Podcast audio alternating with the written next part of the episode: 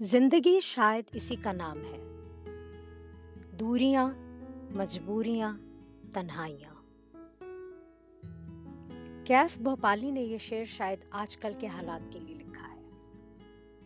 Covid nineteen ہے، قید تنہائی ہے اور مسلسل ہے۔ میں ہوں آپ کی ہوسٹ افشین۔ کچھ باتیں کرنے، آپ کا اور اپنا دل بہلانے کے لیے یہ پوڈ کاسٹ اردو سروس کے نام سے شروع کیا ہے۔ تھکنا بھی لازم تھا کچھ کام کرتے کرتے۔ کچھ اور تھک گیا ہوں، آرام کرتے کرتے۔ میرا بھی اس شعر کے خالق ظفر اقبال جیسا ہی حال ہو گیا ہے۔ اور دل پھر سے گردش ایام کی بھاگ دوڑ کو ترسنے لگا ہے۔ جہاں کووڈ نائنٹین سے گھر رہنے کا موقع ملا، اپنے آپ سے دوبارہ ملاقات ہوئی۔ کچھ مصروفیات کم ہوئیں، لیکن اس کے ساتھ ساتھ دوسرے سائیڈ افیکٹس بھی نظر آنے لگے۔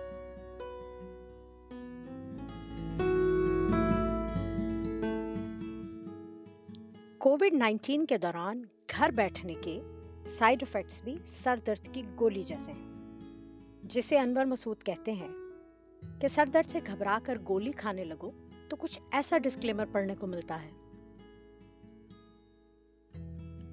سر درد میں گولی یہ بڑی زود اثر ہے۔ پھر تھوڑا سا نقصان بھی ہو سکتا ہے اس سے۔ ہو سکتی ہے پیدا کوئی تبخیر کی صورت۔ دل تنگ و پریشان بھی ہو سکتا ہے اس سے۔ ہو سکتی ہے کچھ سکلے سماعت کی شکایت۔ بیکار کوئی کان بھی ہو سکتا ہے اس سے۔ ممکن ہے خرابی کوئی ہو جائے جگر میں۔ ہاں آپ کو یرکان بھی ہو سکتا ہے اس سے۔ پڑھ سکتی ہے کچھ جلد خراشی کی صورت، خارش کا کچھ امکان بھی ہو سکتا ہے اس سے۔ ہو سکتی ہیں یادیں بھی ذرا سی متاثر، معمولی سا نسیان بھی ہو سکتا ہے اس سے۔ بینائی کے حق میں بھی یہ گولی نہیں اچھی، دیدہ کوئی حیران بھی ہو سکتا ہے اس سے۔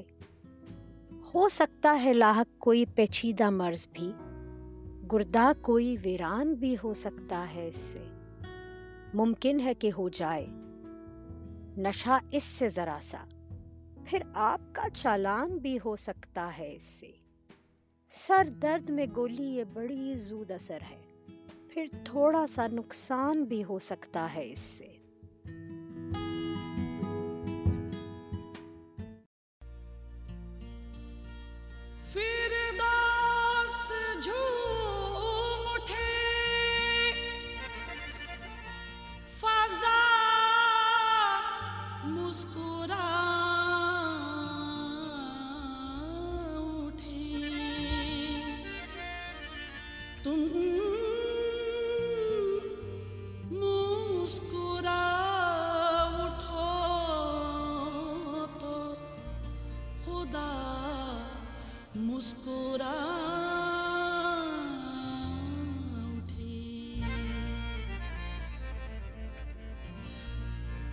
ایک بار مسکرا دو ایک بار مسکرا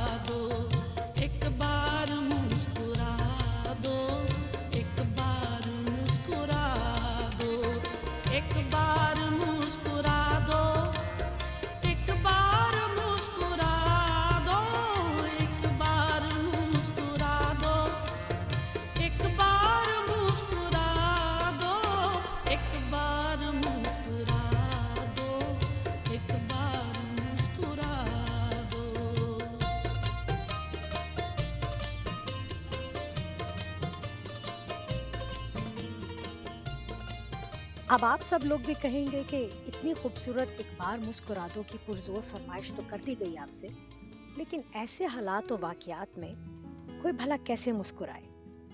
چلیے، آپ کا یہ مسئلہ بھی حل کیے دیتے ہیں۔ آپ کو بتاتے ہیں اپنی ایک پسندیدہ کتاب کے بارے میں۔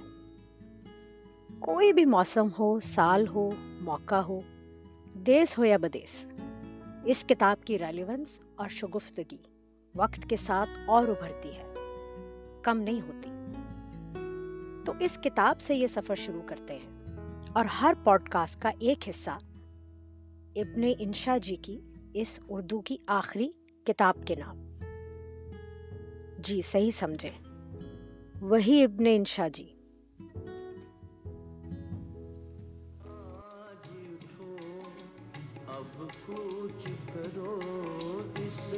تو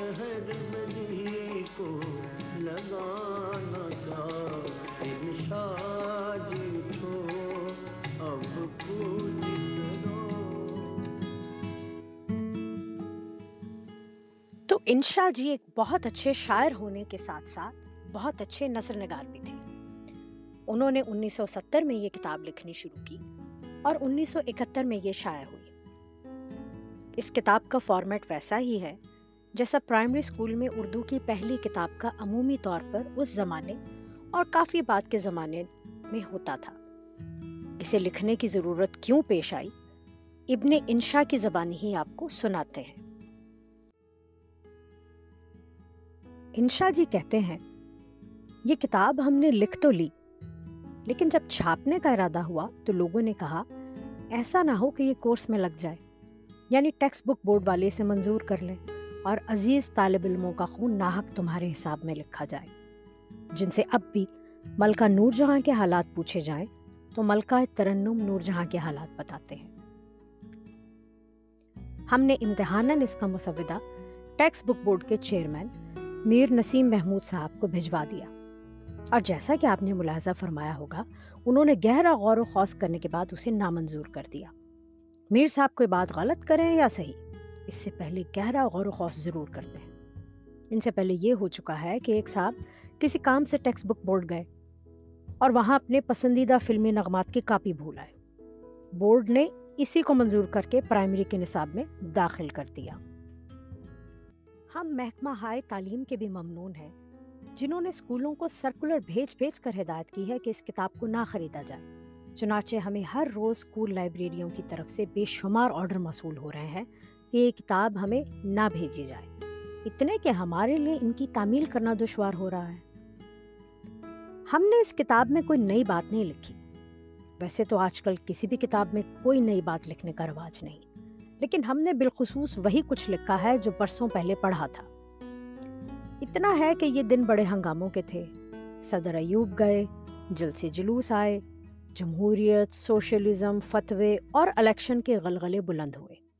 اس شور میں تاریخ، جغرافیہ، حساب، گرامر سبھی اسباق میں کچھ نہ کچھ گڑبڑ ہو گئی۔ تاریخ ہند میں نئے پرانے بادشاہ باہم خلط ملت ہو گئے۔ اکبر کے نورتنوں میں بھی عدل بدل ہو گئی۔ حتیٰ کہ مناظر قدرت اور ستاروں وغیرہ کا احوال لکھتے ہوئے بھی ہماری نظریں آسمان سے زیادہ زمین پر رہیں۔ بعض بادشاہوں کا احوال ہمیں اولیاء اللہ کے باب میں لکھنا تھا، لیکن بادشاہوں ہی میں لکھ گئے ہیں۔ اس پہ ہماری نیت کا تصور نہیں، تاریخی واقعات کا قصور ہے۔ پڑھتے ہوئے یہ ملحوظ رکھا جائے کہ یہ کتاب صرف بالغوں کے لیے ہے۔ ذہنی بالغوں کے لیے۔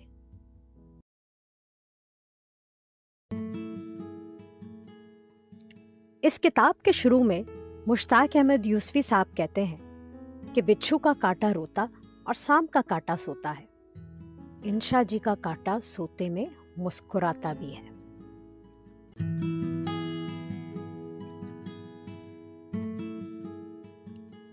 چلیے، اور دیر نہیں کرتے، اب اس کتاب کو پڑھنا شروع کرتے ہیں۔ کتاب کا آغاز کیا گیا ہے ایک دعا سے۔ یا اللہ، کھانے کو روٹی دے، پہننے کو کپڑا دے، رہنے کو مکان دے، عزت اور آسودگی کی زندگی دے۔ میاں، یہ بھی مانگنے کی چیزیں ہیں کیا؟ کچھ اور مانگا کر۔ ہم بابا جی آپ کیا مانگتے ہیں؟ میں میں یہ چیزیں نہیں مانگتا۔ میں تو کہتا ہوں، اللہ میاں، مجھے ایمان دے، نیک عمل کی توفیق دے۔ بابا جی آپ ٹھیک دعا مانگتے ہیں۔ انسان وہی چیز تو مانگتا ہے جو اس کے پاس نہیں ہوتی۔ اب میں ایک چیپٹر ہے بیان جانوروں کا۔ بیان پالتو جانوروں کا۔ بھلا ایسا بھی کوئی گھر ہے جس میں ایک نہ ایک پالتو جانور نہ ہو۔ گائے نہیں تو بھینس، بھیڑ نہیں تو بکری، کتا نہیں تو بلی، گھوڑا نہیں تو گدا جانور پالنا بڑی اچھی بات ہے۔ یہ صرف انسان کا خاصہ ہے۔ آپ نے یہ کبھی نہ دیکھا ہوگا کہ کسی طوطے نے خرگوش پالا ہو، کسی مرغی نے کوئی بلی پالی ہو، یا کسی گدے نے کوئی گھوڑا پالا ہو۔ گدا بظاہر کیسا بھی نظر آئے، ایسا گدا بھی نہیں ہوتا۔ پالتو جانوروں کی چار قسمیں ہیں۔ پہلی قسم دودھ دینے والے جانور، مثلاً گائے، بھینس، بکری وغیرہ۔ دوسری دودھ پینے والے جانور، مثلاً بلی، کبھی سامنے، کبھی چوری تیسری قسم، جو نہ دودھ دیتے ہیں، نہ دودھ پیتے ہیں۔ مثلاً مرغی، مثلاً کبوتر، مثلاً طوطا۔ چوتھی قسم ہم بھول گئے ہیں، لہٰذا اسے نظر انداز کرتے ہیں اور تھوڑا حال ان جانوروں کا لکھتے ہیں۔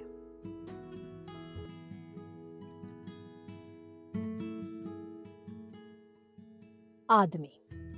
دودھ دینے والے جانوروں میں پالنے کے لیے سب سے اچھا یہی ہے۔ یہ نوکری کرتا ہے، دکان کرتا ہے، تنخواہ لاتا ہے، بچے کھلاتا ہے، انہیں پیٹھ پر بٹھاتا ہے، عجیب شکلیں بنا کر ہنساتا ہے۔ بہلاتا ہے۔ اپنی مادہ کی خدمت میں جتنی دوڑ دھوپ یہ کرتا ہے، کوئی اور جانور نہیں کرتا۔ اسی لیے تو اس کے سر سے سینگ غائب ہو گئے ہیں۔ کھر گھس گئے ہیں اور دم جھڑ گئی ہے۔ اس جانور کا پالنا اور سدھانا سب سے آسان ہے۔ اسے طوطے کی طرح بولنا بھی سکھا سکتے ہیں۔ ایک آسانی یہ ہے کہ گھر میں اس کے لیے الگ تھان یا پنجرا بنانے یا زنجیر ڈالنے کی ضرورت نہیں ہوتی۔ جس کمرے میں چاہو سلا دو۔ بھاگتا نہیں۔ آج یہ میری پہلی کوشش تھی کسی بھی پروفیشنل اکوپمنٹ اور ریکارڈنگ اسٹوڈیو کے بغیر اپنے گھر کے ایک نسبتاً خاموش کونے میں بیٹھ کر پنکھا بند کر کے یہ باتیں آپ سے ہو رہی ہیں۔ اس قدر گرمی ہے کیاش تجربہ ہوا کہ گیتوں کو گھنٹوں ریکارڈ کرانے اور ریہرسل کروانے میں ہمارے پرانے سنگرز کو کتنی مشکل کا سامنا کرنا پڑتا ہو۔ جب جدید اسٹوڈیوز اور ایئر کنڈیشننگ بھی نہیں تھی امید ہے کہ آپ مجھے اچھے موڈ اور حالات میں سن رہے ہوں گے۔ اگر ایسا نہیں بھی ہے، تو حوصلہ رکھیے۔ اچھے دنوں کی طرح یہ برا وقت بھی گزر جائے گا۔ اور آپ جس بھی پریشانی میں مبتلا ہیں، وہ وقت کے ساتھ ختم ہو جائے گی۔ جیسے ایک بار ایک نجومی کو ہاتھ دکھایا تو بولا کہ اگلے پانچ سال کافی مشکل ہے۔ پوچھا اس کے بعد، جواب آیا، پھر آپ کو اس مشکل کی عادت ہو جائے گی۔ میری جان، آج کا غم نہ کر کہ نہ جانے کاتب وقت نے کسی اپنے کل میں بھی بھول کر کہیں لکھ رکھی ہوں مسرتیں۔ فیض احمد فیض کے اس امید افزا پیغام کے ساتھ چلتے ہیں اپنے اگلے گیت کی طرف۔